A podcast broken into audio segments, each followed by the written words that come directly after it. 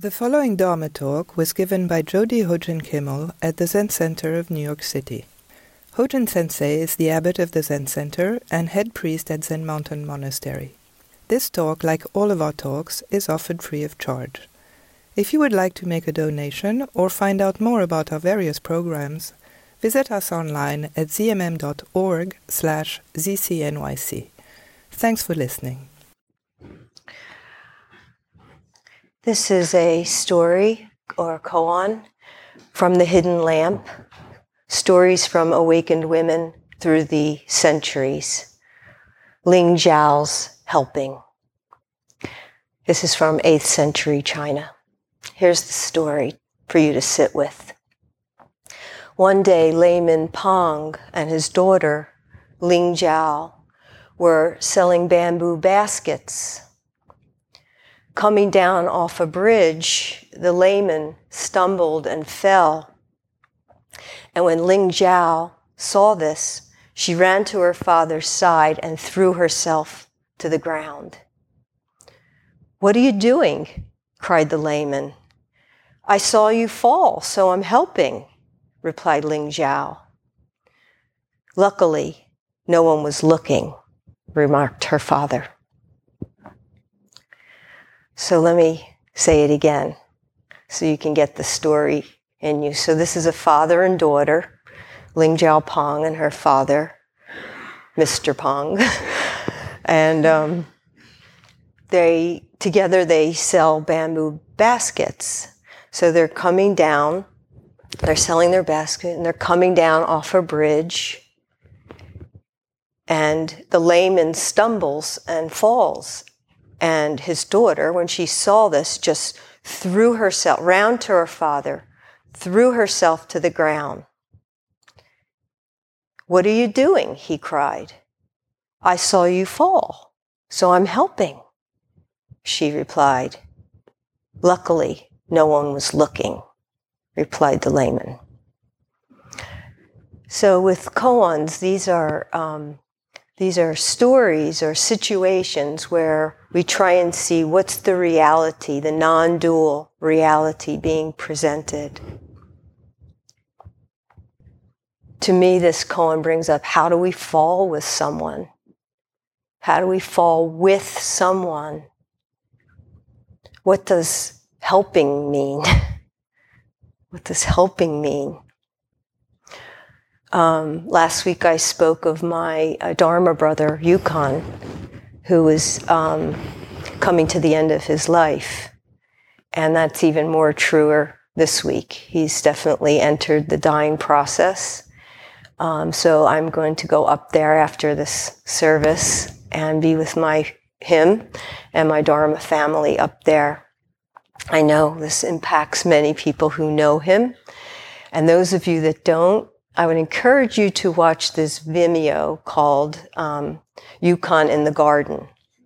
And that will tell you a lot about this monastic and his heart, his gigantic beating heart that knows how to fall with us.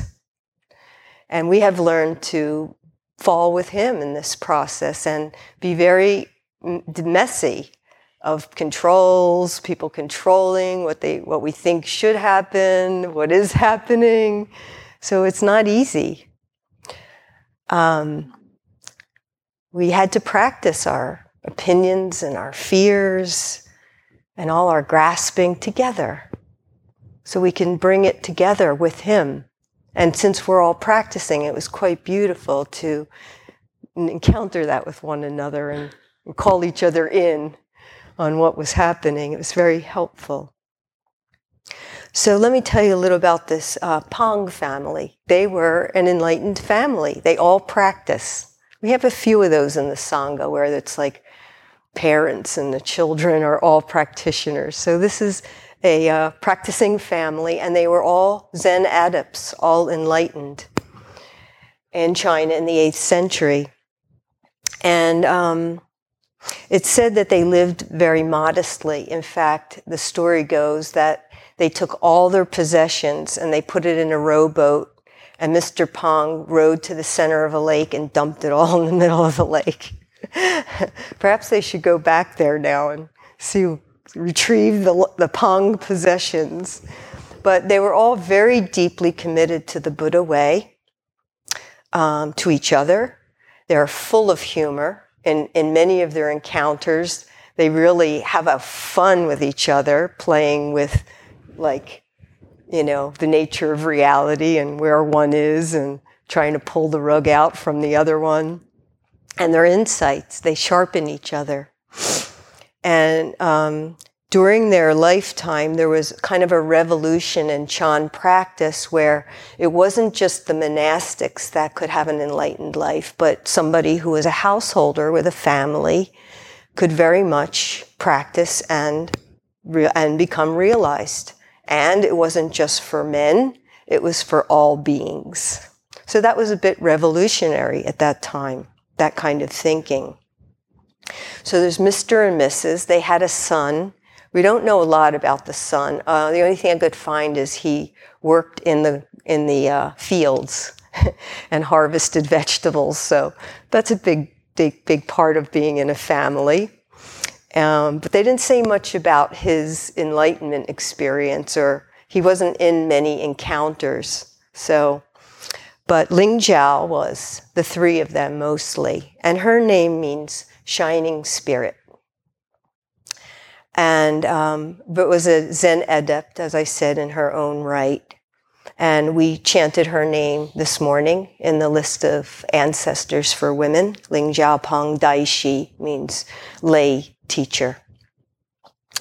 And when the Buddha was alive, there was rules made for people living together, right? So anytime you get people together, things happen. And so rules are made, like, we're not going to do this so we can live in harmony. And so several decades after the Buddha's death, there was a council of monastics who got together to determine further, after the Buddha died, what other rules do we need to keep going to live together? And like, what do we choose to eat? Okay. What do we wear? What will our diet be? Should we handle money? How about relationships? What do we do with relationships? And what are the important practices to continue? And it turned out to be like a list of like 100 rules, which is called the Vinaya. And we still have, here we have the Karenji Code, rules that we follow to live in harmony and how to treat one another. And we have one at the monastery, the Doshinji Code. And of course, when a group of people meet, there's always people that didn't get the memo, weren't at the meeting. So about a century later, they had another second council meeting. But at this one, there was a lot more different people that were asked to come.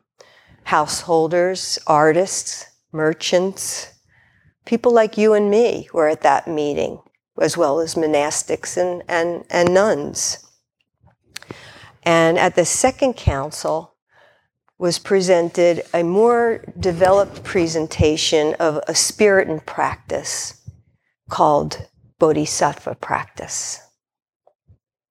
It's not like it wasn't there in the Buddha's time, but it became more developed. And the idea of the Bodhisattva practice, Bodhi means to awaken, and Sattva is a being who is awakening other beings, and a being who is awakened by other beings. Goes both ways. And the premise of the Bodhisattva practice is if all of us, nobody left out of that all, are deeply interconnected, deeply drenched in one another, then how can we be free if other people are in prison, are suffering, have wounds they're still healing, belong, don't belong, or discriminated against? How can we be free if we're so drenched with one another and together in that? How can we be free unless everyone comes along? It's almost like we're on this path to freedom and we get to this door and we're holding onto the doorknob, ready to open the door. And we look back and we're like, oh, there's all these people. I can't go.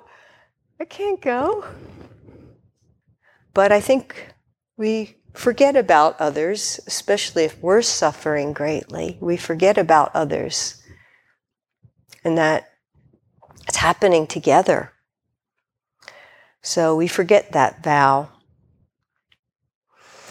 So Lingzhao Pang and her dad Pang were committed to bodhisattva practice and made this vow to include other people. And Mr. Pang and his daughter were said to be inseparable.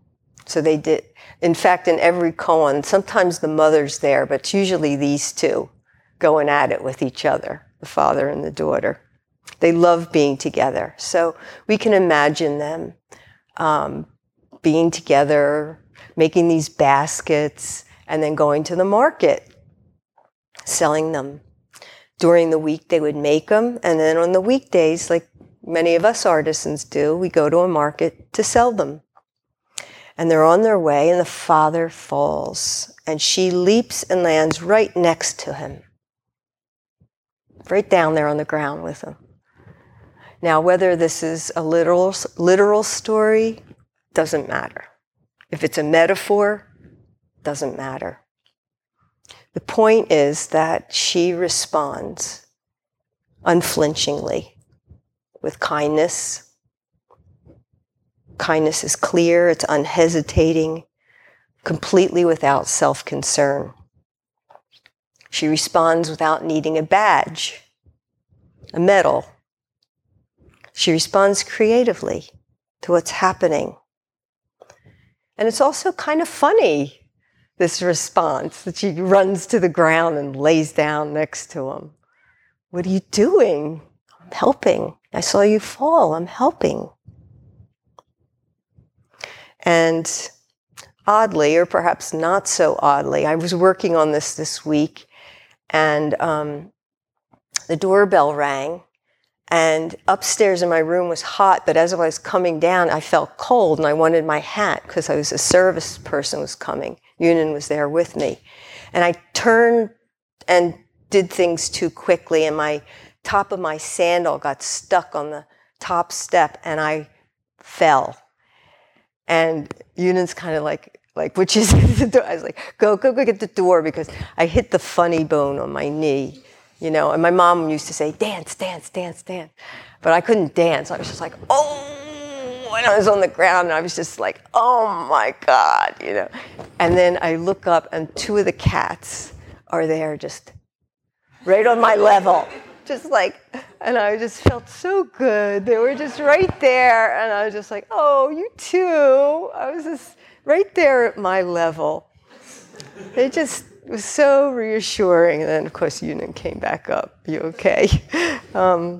So if you see me like using my hands a lot today, I'm nursing this knee. But on the other side of the story, what do you see about her father? He takes it in, right? He receives it. He receives her help. And then what do you think about him saying,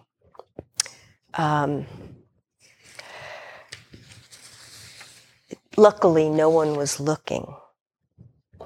Luckily no one was looking. At first I thought maybe he was a little embarrassed. That's what happened to me. But then it's to say it's a good thing no one was looking. It gives a little tilt to the story, because this is where we have to sit and think and not go to just like, oh, he's embarrassed, and just like brushing it off, like, oh, good thing no one was looking. But maybe he's showing he's not worried about some third person watching this event happen, that he's not monitoring. He's not distancing from this interaction. The one who, unfortunately, isn't watching is him. He's right there. It's good. Luckily, no one was watching. I'm not stepping back. So we could see it in different ways. I remember Trungpa Rinpoche once said, "We are rarely alone. Even when we're alone, someone's watching." So we have sometimes someone watching inside of us, everything we do. Right? How potentially generous it is when no one's watching. Not keeping score, what we're doing. No one is looking. And how is it when we take someone's support? And for me, when I'm able to do that, when I take someone's support, it changes my world. It changes how I view the world. It changes how I view myself when I can accept support. Because this thing happens that I think when we fall down, we're immediately at odds with ourselves. Ever notice? And when we're at odds with ourselves, it's hard to see another's help or support, let alone ask for it and receive it. I also like the story because it's not about an individual having an awakening experience. It's about a story about a relational enlightenment. It's about they're waking up each other. They're doing it together. And we see this in families. My teacher Daido used to say, when one person in the family is practicing, the whole family's practicing, but they don't know it. But you're practicing your interaction with your family or your friends. And so everyone's practicing in that moment. Everyone is waking everyone else up. So we don't tend to think of our families in that way. But I reflected, yes, it does happen. So there may be one person in our family who inspires us or who we idealize. But really every member of our family has woken us up, is waking us up, whatever we call family, whatever it may look like. It could be this community family, the people who have healed us, the people who have hurt us, the people we can easily forgive, the people we can't forgive. They're all offering us something all the time, and we are always waking up together. We can see that way as practitioners. We can have that kind of wide view. It's so helpful. If we can remember that every reaction we have, we bring to our path. Every interaction we have, we bring to the path.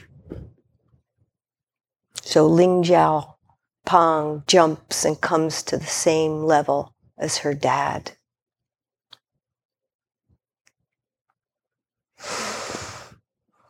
Have you ever been introduced to a kid at a party or at someone's house? And you go to shake their hand and maybe say, "Hi, what's your name?"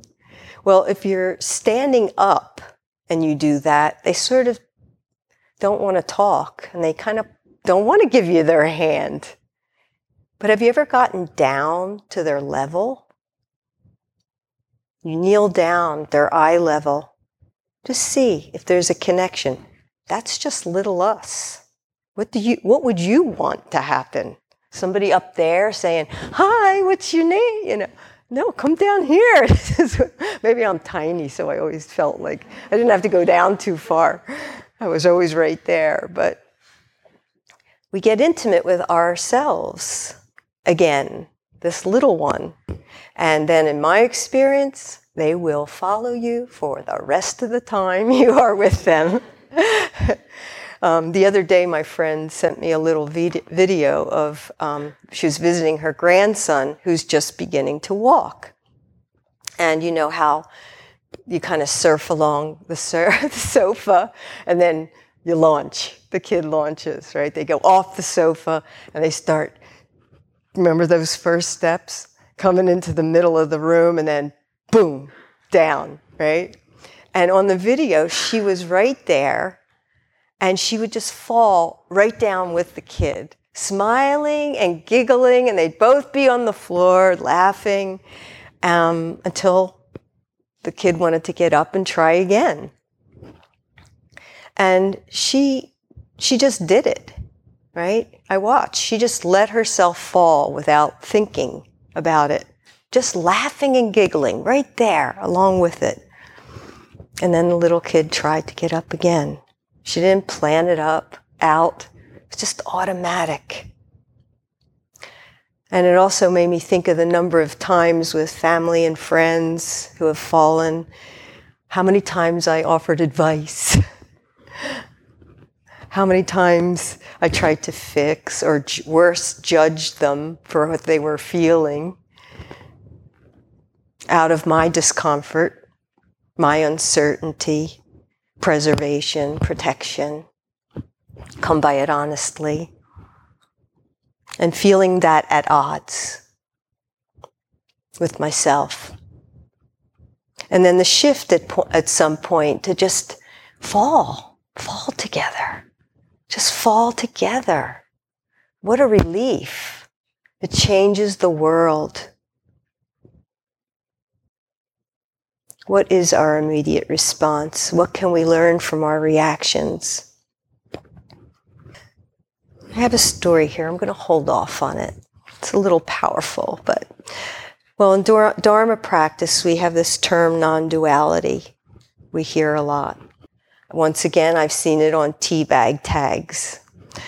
So I think it's gotten a bit skewed and from both New Age thinking and from some academics who don't really understand non-duality but explain it. So compassionate action, when it really is non-dual action, not separate. Wholehearted activity, when we move and act with our whole being. Our wholeheartedness is in the intention of the activity. That's my understanding. And it's impermanent. So it doesn't guarantee that it'll work. And if it doesn't work, then we try something else. The point is that we're just fully in the activity of responding. Lingzhao sees her father falling and he says, "What are you doing?" And she says, "I saw you fall." Fully present in her experience. There isn't another one of you having the experience. I saw you fall. Down she goes. So it brings us to what's most intimate.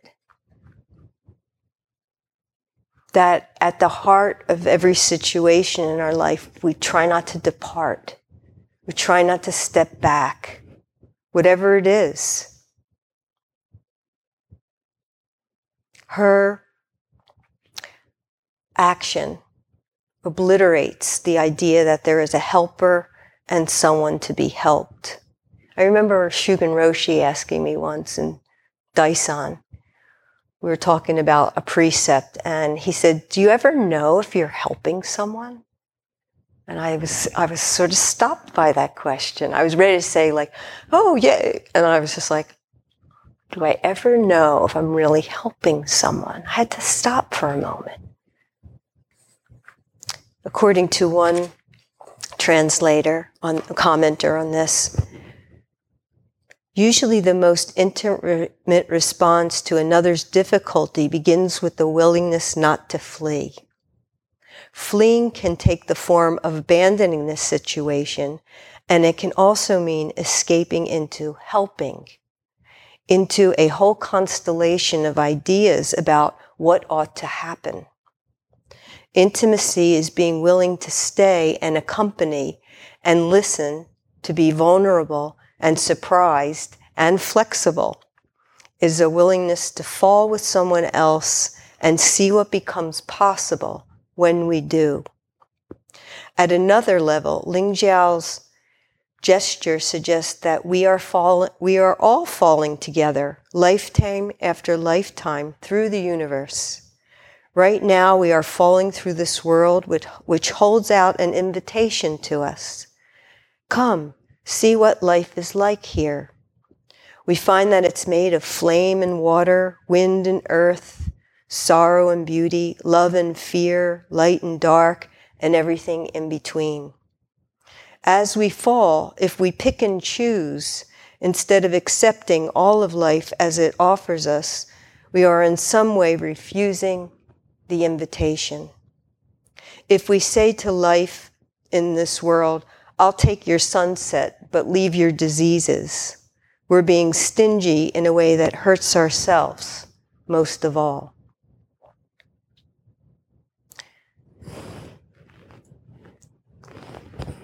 So we seem to forget there's a connection with us in every moment.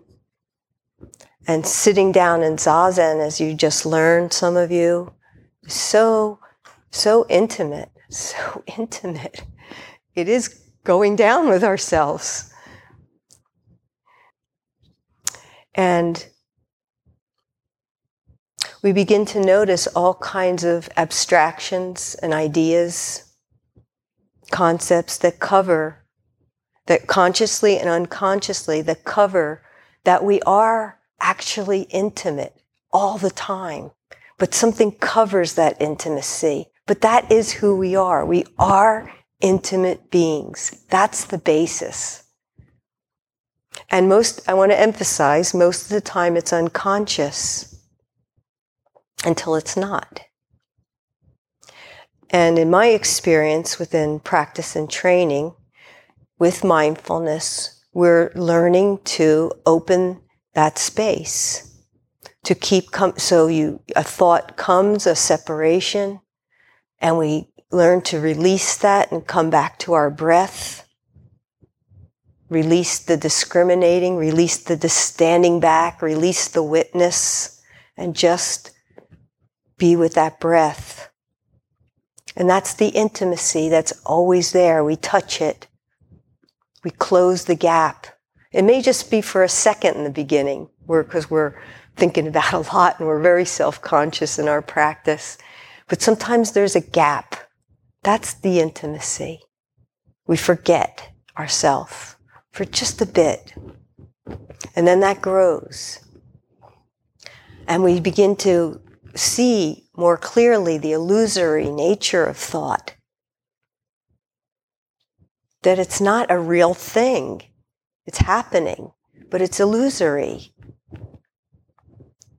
And that helps us release it. And it's in perfect accord with our karma, the seeds within us that rise and fall, and we think them up. But we're seeing that. We're not stopping that. We're just not grasping, not catching on. And when we catch on, we see that, and we release again. And so that an intimacy with our life grows. And very early in practice, you might say, oh my God, I feel so much better. Like our suffering we become intimate with just our feeling, how we feel at the moment without judging, without stepping back. And that feels so good, right? And that just deepens and grows. And then we practice that into movement, into kinhin, into walking. So intimacy and awakening are the very same thing. Twins, synonyms. It's not something we're trying to create or pull out of a situation or pull out of a relationship or achieve in a relationship. It's already here. It's the ground of our being before we start splitting everything up. That it's okay. That's what we see. And it's like, yay for practice. That we can practice that and see its falseness. And the way we recover this is to not abandon the situation we're in, not abandon ourselves. In whatever we're in, don't abandon yourself. to practice not separating from ourselves in changing conditions, because we're moving, we're unfixed. I have another, all of us fall, but this one was particularly quite a fall. I was in a sesshin. It was hot, it was July, and I was working on something with my teacher, a koan, and I just couldn't see it. And I was getting really, I was starting to take it personally. Like, he's got a vendetta for me or something. I just couldn't see this. I was getting so upset. I was crying. I was like ready to quit. Where's the front gate? I'm out of here. I was like just beyond. Like, I don't want to do this anymore. I'm going to go to my room. I'm not coming down next period. And I went trucking out with my backpack on. And before I knew it, I was on the ground. Just fell. Like, it was literally, it felt like a leg came out and tripped me intentionally. I don't even know how I fell.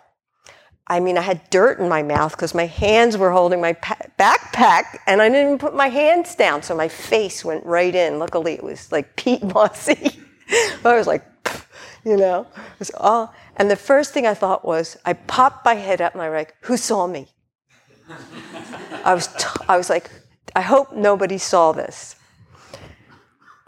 And yeah, and so then I then all of a sudden I was like, I fell into the situation and I started to weep.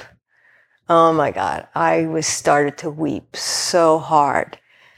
And just was like on the ground, just like, you know, it's July. I've got now peat moss in my tears all over my face. And then that turned into hysteria. I started laughing so hard that I fell with my hands on my backpack. And then I just felt like suddenly it was hysterical. And so now I'm hysterical and I'm still laying there and I'm like, catching my breath, and I look up and I see the rim of a pot. And now I'm interested in this all of a sudden. And I take my finger and I'm like pulling it and it's like, it's not coming up so fast. So now I got a stick and I'm like getting the dirt out and I'm going around this rim and I pull out a whole cup, a whole pink cup, which has a decal of the monastery and it says Camp Wapanachi. So it's a cup from what used to be the camp before it was the monastery that I found while I fell. So, moral of the story, if you fall down, don't get up so quick. Look around. There might be some good things to find while you're we always just like, that didn't happen. I didn't fall. But take your time. Take your time down there. Look around. Ease into it. It's okay. So, the gap closed. The Bodhisattva realizes there is no path. The path is just to keep training and practicing because we don't know where we'll be called to serve. And this motivates a Bodhisattva, right? Because it's exciting to get up in the morning. How will I serve today? I don't know. I have no idea. I have no idea what I will do. It's like when we have a friend in the hospital and we're called to come right away. Like my sister wrote me and said, come right away.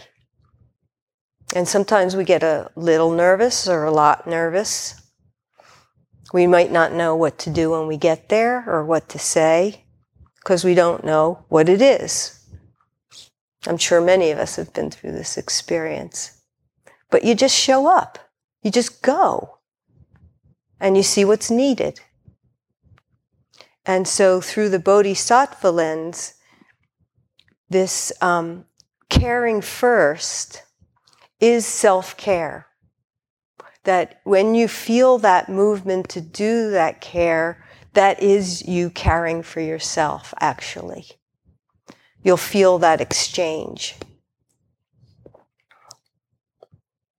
So we do all we can do and just try not to make things worse. I was talking to someone about this. if that's one takeaway today, perhaps it's to take a vow to not make things worse. And you might think, wow, that's really setting the bar pretty low. But I encourage you to try it for 1 week. Don't make anything worse anywhere for 1 week.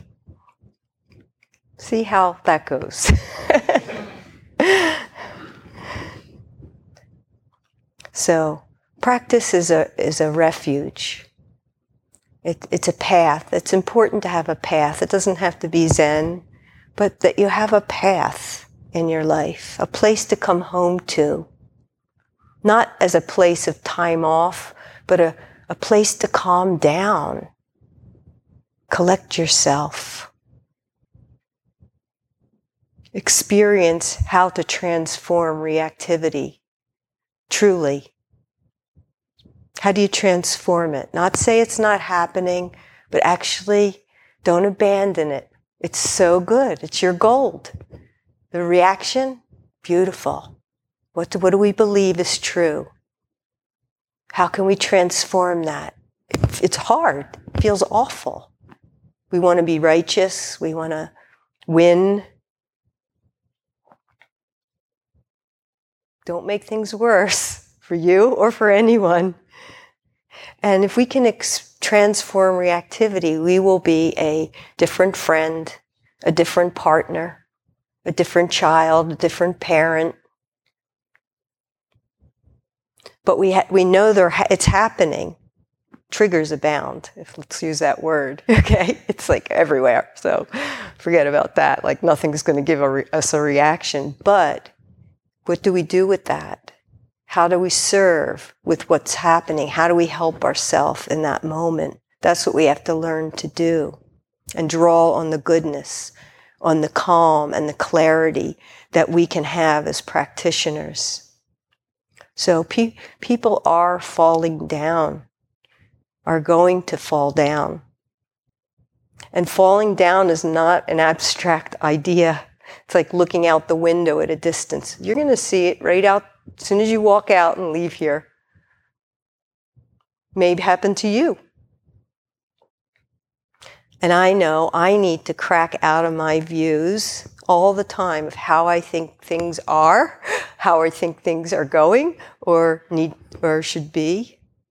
Or I can't wait until I'm over something to help, right? We can't wait until we're like, no, I can't because I'm still feeling my wounds.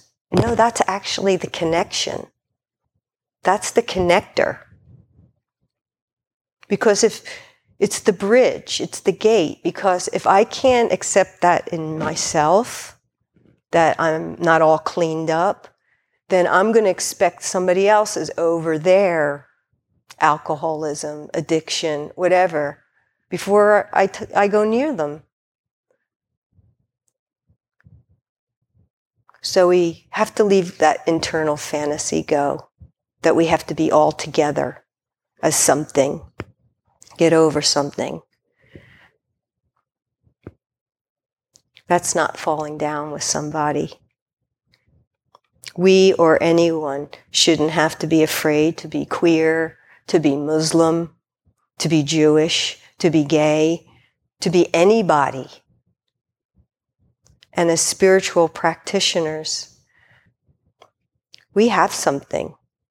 We have practice to stabilize our ship, to stabilize our boat. We can't control the waters, but we can stabilize our ship. We need to support a lot of people now who are losing support. And you find your own way. It could just be in your own stability and who you touch. We can see and appreciate how we were born into this lifetime. What things do we have? Education, privileges, abilities, accesses. That we can sit in a room like this and turn around so peacefully in stillness and silence. So how can we use that as support? And we can't have a picture of it. First, we see what's arising in our mind and practice and stabilize our ship. Then practice mindfulness of breathing. Know, I am breathing in. I am breathing out. Sometimes when I'm like, that's my go-to when I'm in an unstable situation. I am breathing in. I am breathing out. I don't abandon. I'm just like, I am breathing in my time. I'm breathing in. I am breathing out. Freeing the thoughts, making space with our vast nature. We can practice knowing when to be with others and when not to, when to listen, how to listen, feel what it's like to have an open heart, feel what it's like when we're closing down. We can do this. This is all important practices, this knowing about ourselves. That's how we support and help.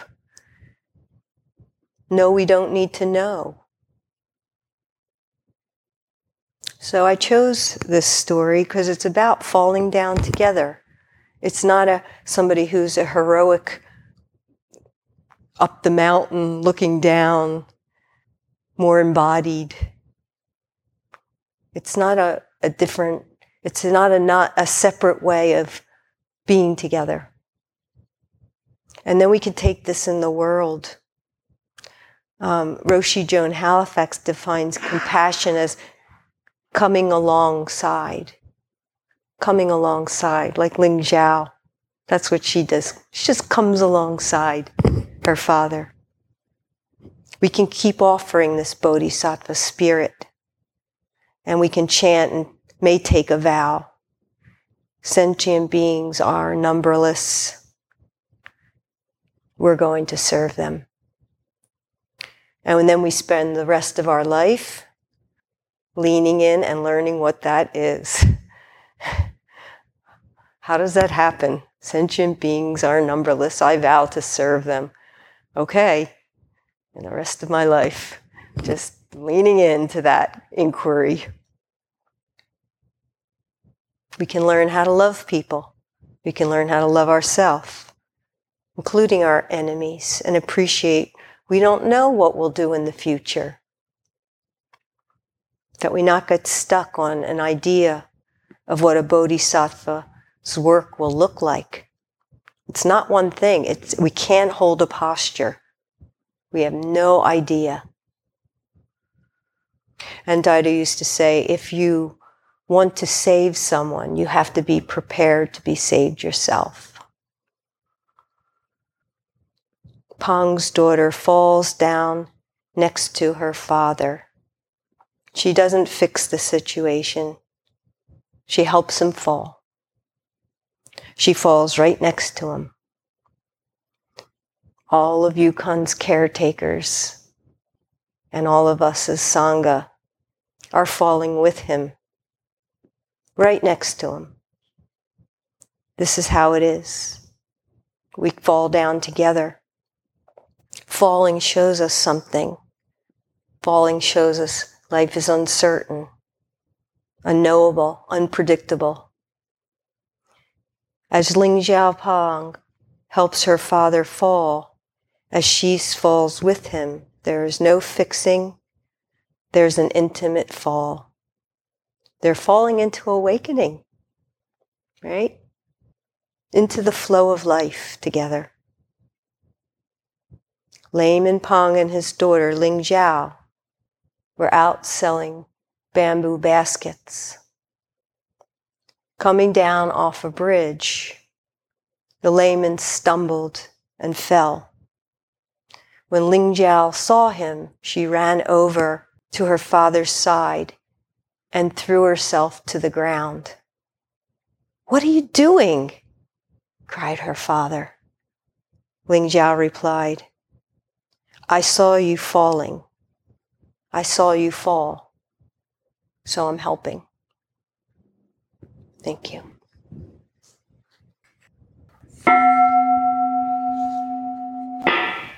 Thank you for listening. To find out more about the Zen Center of New York City's programs, retreats, and residency, please visit our website at zmm.org/zcnyc.